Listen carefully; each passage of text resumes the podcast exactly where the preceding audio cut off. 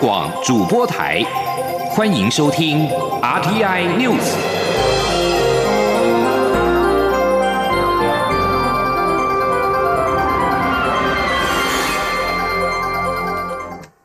各位好，我是主播王玉伟，欢迎收听这节央广主播台提供给您的 RTI News。今天是二零二零年九月九号，新闻首先带您关注。索马利兰共和国驻台湾代表处今天上午将举行揭牌仪式，由外交部长吴钊燮与所国驻台代表穆姆德共同揭牌。吴钊燮八号在推特推文表示，台所是理念相近伙伴，驻台代表处开馆是双边关系的重大一步。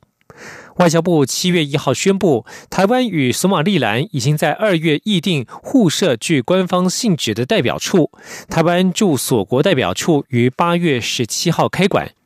吴钊燮八号发布与穆姆德的合照，并且推文表示，索马利兰驻台代表处开馆是台所关系重大一步。台所是理念相近伙伴，将一同推动和平繁荣，携手捍卫民主的生活方式。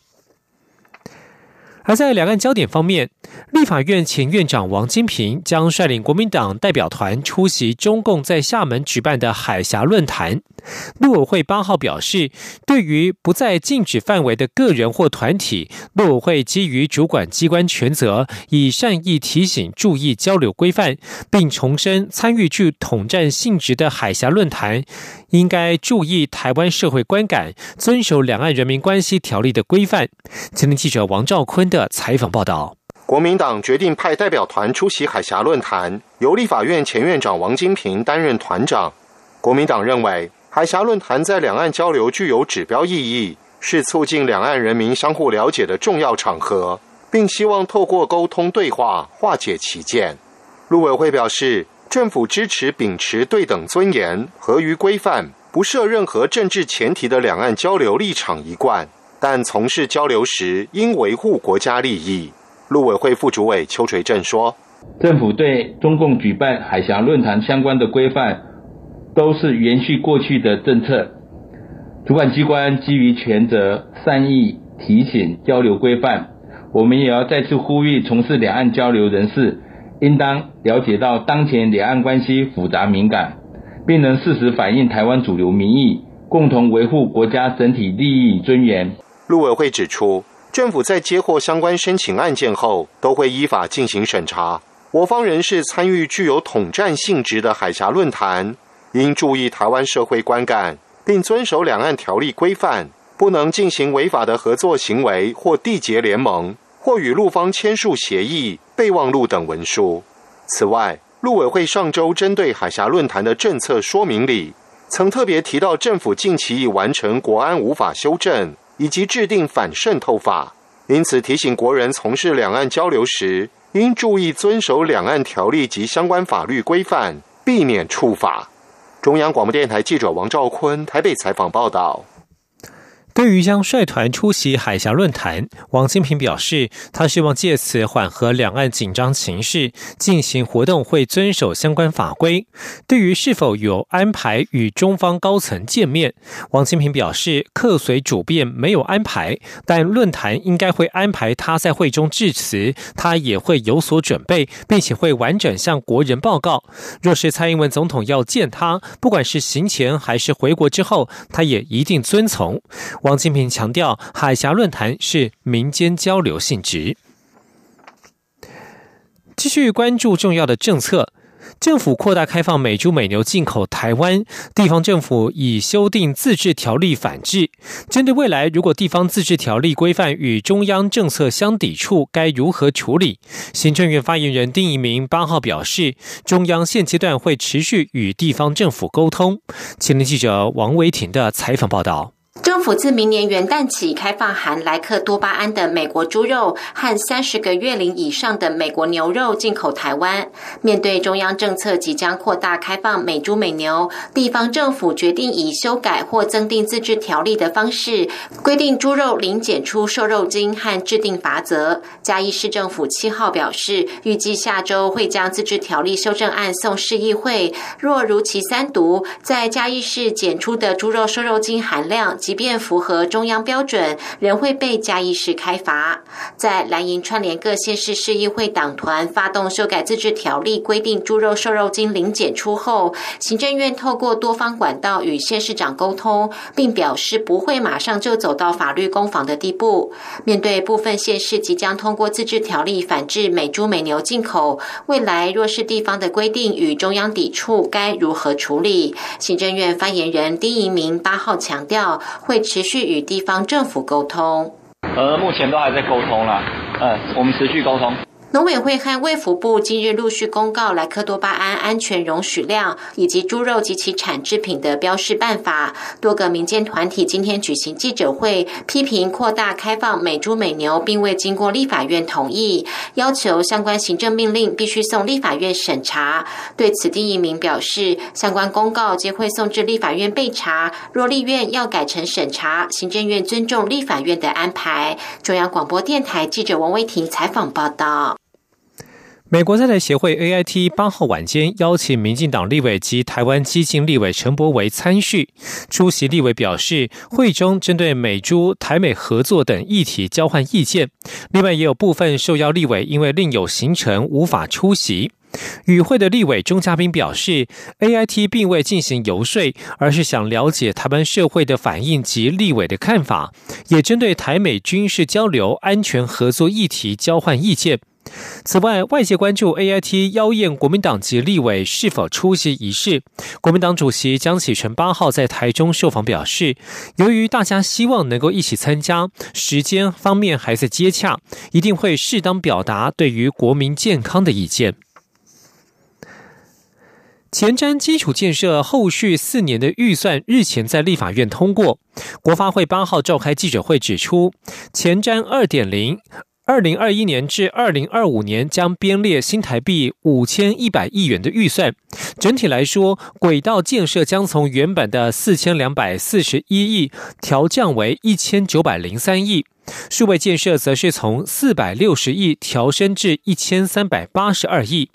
国发会主委龚明鑫指出，预算若执行完毕，推估平均将带动每年 GDP 成长零点八个百分点。前天记者杨文军的采访报道。前瞻基础建设计划原本规划八年八千八百亿元，最后立法院通过约八千四百亿元。前四年，也就是二零一七年九月到二零二一年八月止，已经用了三千三百亿。立法院日前通过后续四年的经费，约剩余五千一百亿，将编列在前瞻二点零。国发会八号指出，前瞻二点零将着重在数位建设及城乡建设。若从整体八年的预算来看，数位建设将从四百六十亿调升至一千三百八十二亿，占比从原本的百分之五提升至百分之十六。城乡建设也从一千三百七十二亿提升至两千四百三十一亿。占比从原本的百分之十六提升至百分之二十九。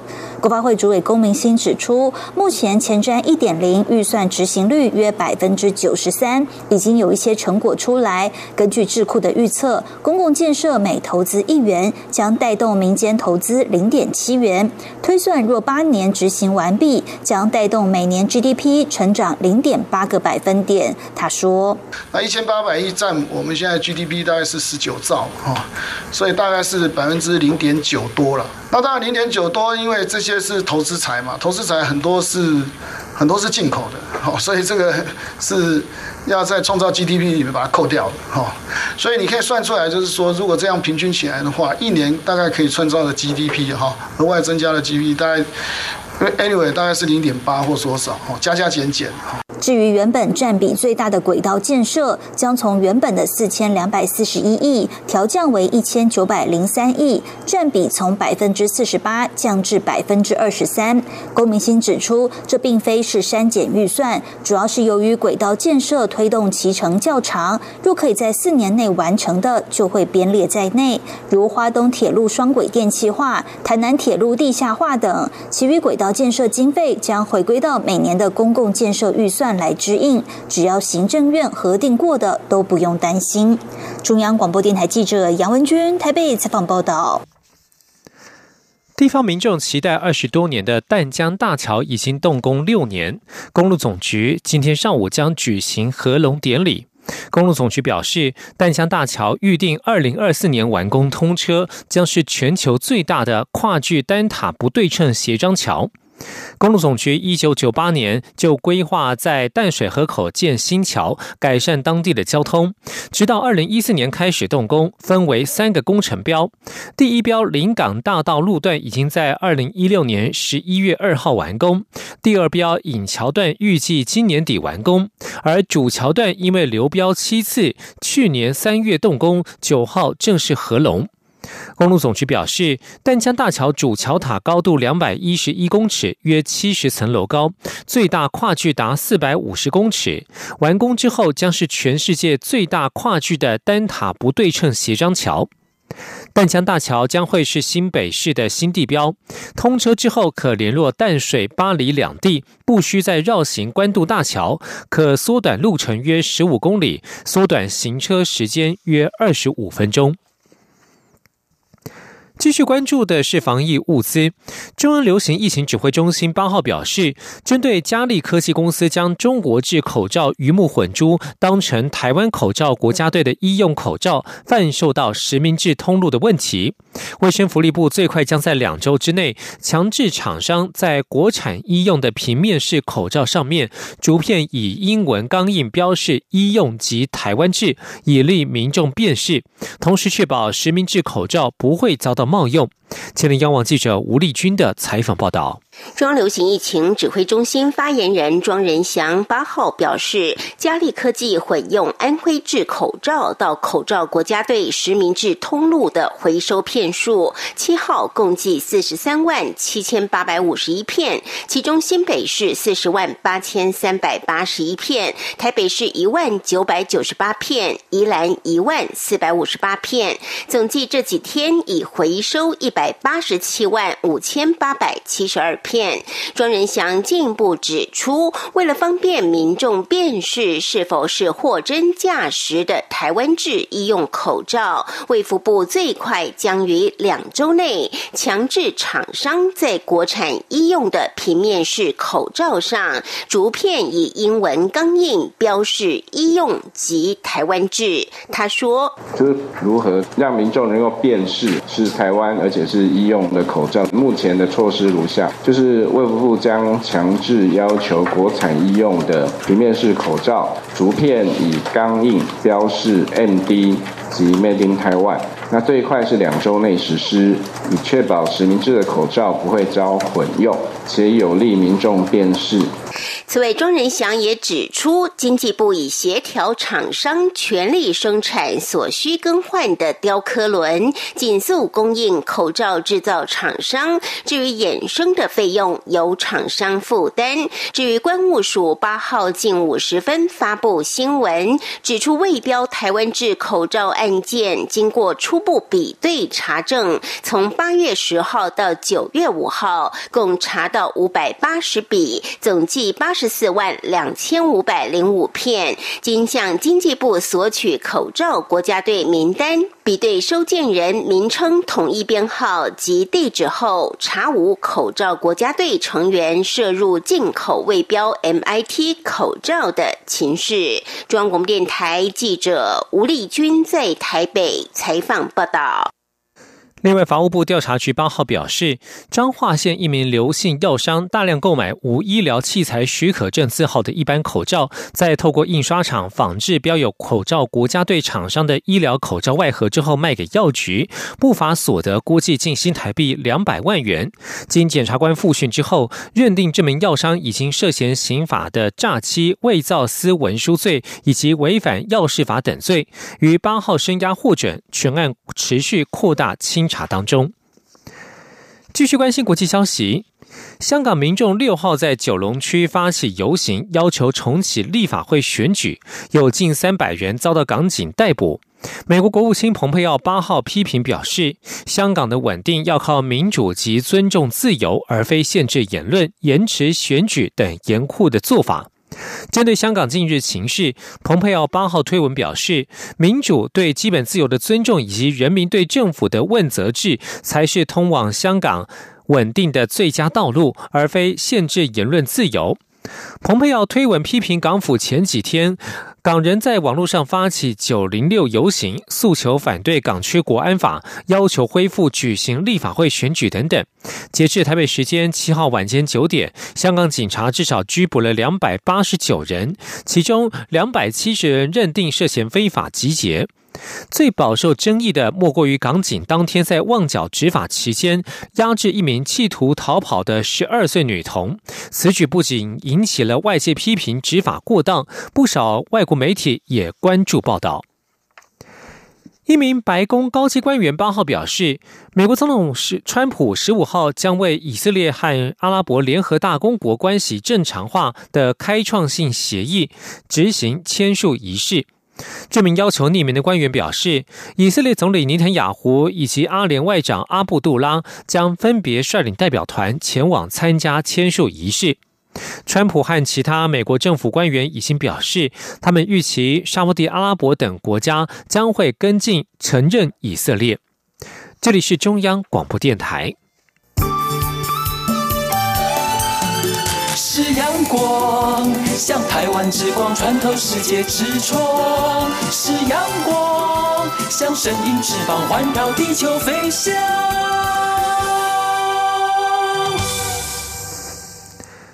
各位好，我是主播王玉伟，现在时间是上午的六点四十六分，欢迎继续收听新闻。文化部加码发行的纸本易放券，八号抽出幸运得主。原本只发行六十万份，但由于是以生日日期为单位，最后抽出了四号、六号、九号、十一号、十六号、十八号。二十号、三十号，一共八组生日日期，累计中奖人数将近六十六万人。以每份面额新台币六百元计算，比文化部原本编列三点六亿经费还要多出近三千六百万元。尽管超乎文化部预期，但文化部长李永德已经允诺将全数买单。前天央广记者江昭伦的采访报道。文化部推出的这本一方券，共计发放六十万份，每份面额六百元，总计三点六亿，限定六十岁以上、十八岁以下与身心障碍者等三大族群才能登记。主要采健保卡在四大超商登记，也可以运用读卡机在网页上登记。由于反应热烈，共吸引两百五十三万两千五百五十人注册登记，其中六十岁以上有九十七万五千三百三十二人，十八岁以下有一百四十三万七千三百六十六人，身障者有十一万九千八百五十二人。文化部在八号中午以直播方式抽出幸运儿。不同于第一波数位一方券采身份证末码作为抽签标的，这次纸本一方券采用健保卡生日日期，共抽出四号、六号、九号、十一号、十六号、十八号、二十号、三十号，共八组生日日期的幸运儿。由于才累计人数，最后共有六十五万九千零六十八人中奖，中奖率约百分之二十六。不过，由于文化部原本只规划六十万份，但中奖人数比预期多出将近六万人，经费跟着暴增。不过，文化部长李永德允诺，文化部会全数买单，没有问题。李永德说：“好，我们这次用生日哈来作为抽签的一个标的哈，那么总共抽出八组哈，啊，人数总共达到。”这个六十五万九千多，等于是差不多六十六万了哈。那么就金额来讲呢，啊，大概超过三千六百万哈。啊，这个部分我们当然也很乐意哈。这个恭喜哈，这个抽到的人。啊，至于经费呢，我们会想办法哈，再去哈这个找出来，一定没问题的。文化部表示，这本一方券中奖人可比较口罩领取方式，到四大超商事务机的一方券专区，插入健保卡，列印取票收据。凭取票收据到超商柜台就可领取一放券，九号上午九点就可以领券并使用，使用期限到明年二月二十八号。中国面台记者张昭伦台北市网报道。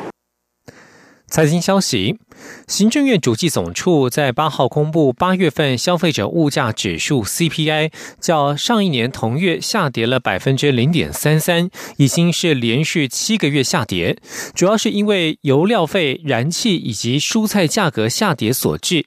不过，蒜头因为进口量下降，导致价格飙涨近六成。主计总处指出，与疫疫情相关的品项跌幅渐趋收敛，下个月转正的几率不高。但是长期物价仍有机会回到正成长。前天记者杨文军的采访报道：，主机总处八号公布八月消费者物价指数 CPI 年减百分之零点三三，已经是连续七个月下跌，主要是因为油料费、燃气及蔬菜价格下跌所致，加上受到疫情影响，旅馆住宿费、游乐场的入场费都大幅下跌，就连涨不停的外食费，这次也仅年增百分之零点七六，是一百一十四个月来最低涨幅。主机总处分析，尽管整体物价仍呈负成长，但跟疫情相关的品项，如旅馆住宿费、旅游团费、机票的跌幅渐趋收敛，显示疫情冲击减弱，所以不用担心会有通缩。但油价相较于去年仍有两成的跌幅，预估下个月物价转正几率不高，但长期物价仍有机会回到正成长。主机总处综合统计处专门委员邱淑纯说：“然后，然后如果再加上那个油价如果是缓步的回升的话，当然 CPI 转正也是也是可以预预见的啦。只是当然就是还是还是有一些负面的因素这样子。”此外，主机总处也指出，蒜头价格年增百分之五十九点六七，主要是蒜头的进口量大减四成三，加上现在不是蒜头的产季，所以价格飙升。至于为何进口量下降，主机总处推测，可能是国外受到疫情的影响，采收人力减少，或是货运被管制的关系。中央广播电台记者杨文君台北采访报道。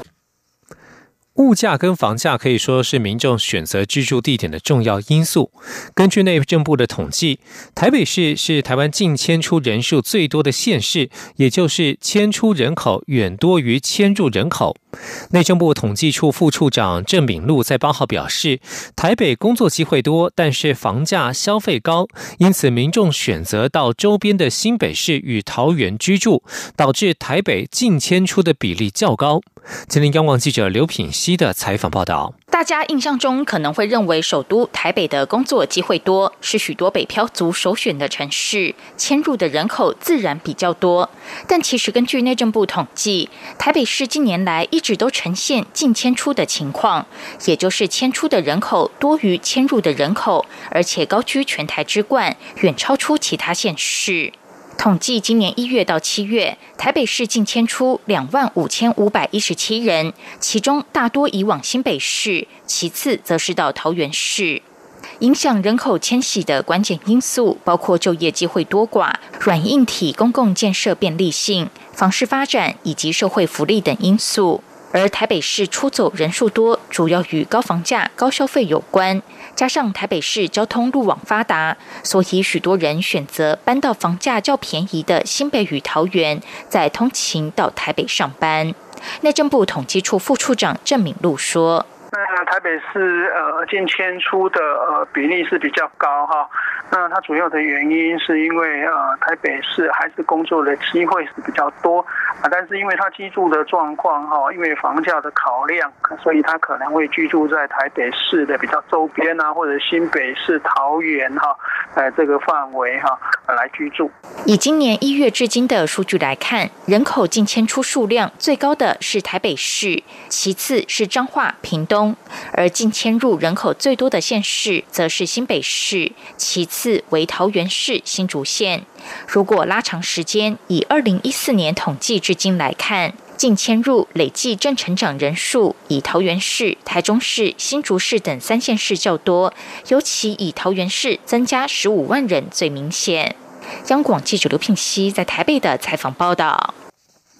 随着中小学开学了，许多新住民妈妈也开始上课。新北市教育局今年和移民署共同编列了新台币六百多万元，共补助六十所学校提供临时托育的服务，协助三百位新住民在进修时无后顾之忧，能够安心学习。今天记者陈国伟的采访报道。新北市目前约有两千名新住民妈妈在各级学校的补校、进修部或成人教育班上课，其中有三百人申请托育服务。新北市教育局科长林玉婷表示，今年共补助六十所学校，聘雇八十八名临时人员，协助收托四百多名新住民幼童。这个托育补助经费哦，从一百零三年就开始陆续补助了，每一年都会依照实际上课的新住民的妈妈，他们实际的托育。需求，然后来核定学校托育补助经费。林玉婷说，各校也会针对不同年龄层的孩子进行绘本、图画、积木、认字等活动。因为有时候小朋友的那个年纪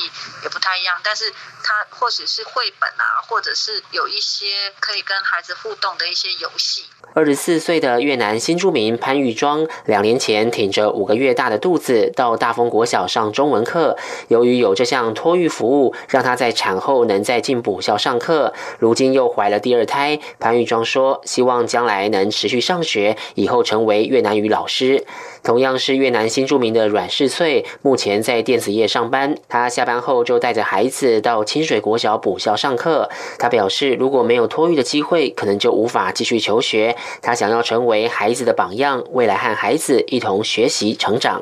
中央广播电台记者陈国伟新北采访报道。关注国际财经消息，由于科技股涌现卖压大跌，美股八号收盘重挫，道琼工业指数狂跌六百三十二点四二点，以科技股为主的纳斯达克指数大跌超过百分之四。美股道琼工业指数重挫了六百三十二点四二点，跌幅百分之二点二五，收在两万七千五百点八九点。标准普尔五百指数下跌了九十五点一二点，跌幅百分之二点七八，收在三千三百三十一点八四点。而纳斯达克指数大跌了四百六十五点四四点，跌跌幅深达百分之四点一一，收在一万八百四十七点六九点。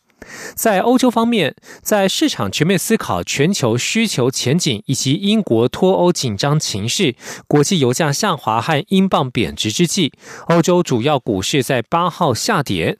伦敦金融时报指数下滑了七点一点，收在五千九百三十点三零点。法兰克福指数下跌了一百三十一点九五点，收在一万两千九百六十八点三三点。而巴黎政商工会指数下跌了八十点二点，收在四千九百七十三点五二点。至于在国际油价方面，由于全球疫情又起，可能削弱对原油的需求，国际油价在八号大跌。纽约市场西德州中级原油的十月期货价。格大跌百分之七点一九，收在每桶三十六点九一美元。伦敦市场北海布伦特原油的十一月期货价格下跌了百分之四点六二，收在每桶四十点零七美元。苹果公司在八号发出了邀请函，将在美西时间九月十五号上午十点，台湾时间十六号凌晨一点，在线上举行年度新品发表会。外界高度预期苹果将会公开五 G 版的 iPhone。发表会将在苹果加州戏谷的古迪古博迪诺总部举行，并在官网进行网络直播。由于俗称武汉肺炎的 COVID-19 疫情蔓延，这场秋季发表会没有邀请任何媒体到苹果园区 Apple Park。和往常一样，邀请函并没有透露太多的讯息。我苹果往常都会在九月发表公开新版的 iPhone，同时发表新版的 Apple Watch 和 iPad。日经亚洲评论指出，苹果公司已经克服了旅行限制和其他疫情构成的阻碍，将在九月中开始生产五 G 版的 iPhone，把耽误生产的期程从几个月缩短到几周。五 G iPhone 一开始生产规模有限，预期九月底十月初才会逐渐开始大规模生产。富比士杂志八号公布美国前四百大富豪榜，亚马逊执行长贝佐斯连续三年称霸。美国总统川普名次退步，因为川普旗下的办公大楼、饭店和度假村营运受到疫情影响。富比是美国前四百大亿万富豪，总财富达到三点二兆美元，约新台币九十四兆元，再度刷新纪录。尽管疫情重创经济，一百八十多万美国人丢了饭碗，但是这些全美最富有的人仍然是日进斗金。美波集的任执行长袁真身家达到一百一十亿美元，是这一次新入榜的十八名亿万富豪之一。而在因为疫情而必须居家办公的此一时期，视讯会议服务平台任是无所不在。川普的排名则是从去年的两百七十五名掉到了三百五十二名，财富从去年的三十一亿美元缩水到了二十五亿美元。以上新闻由王玉伟编辑播报，这里是中央广播电台台湾之音。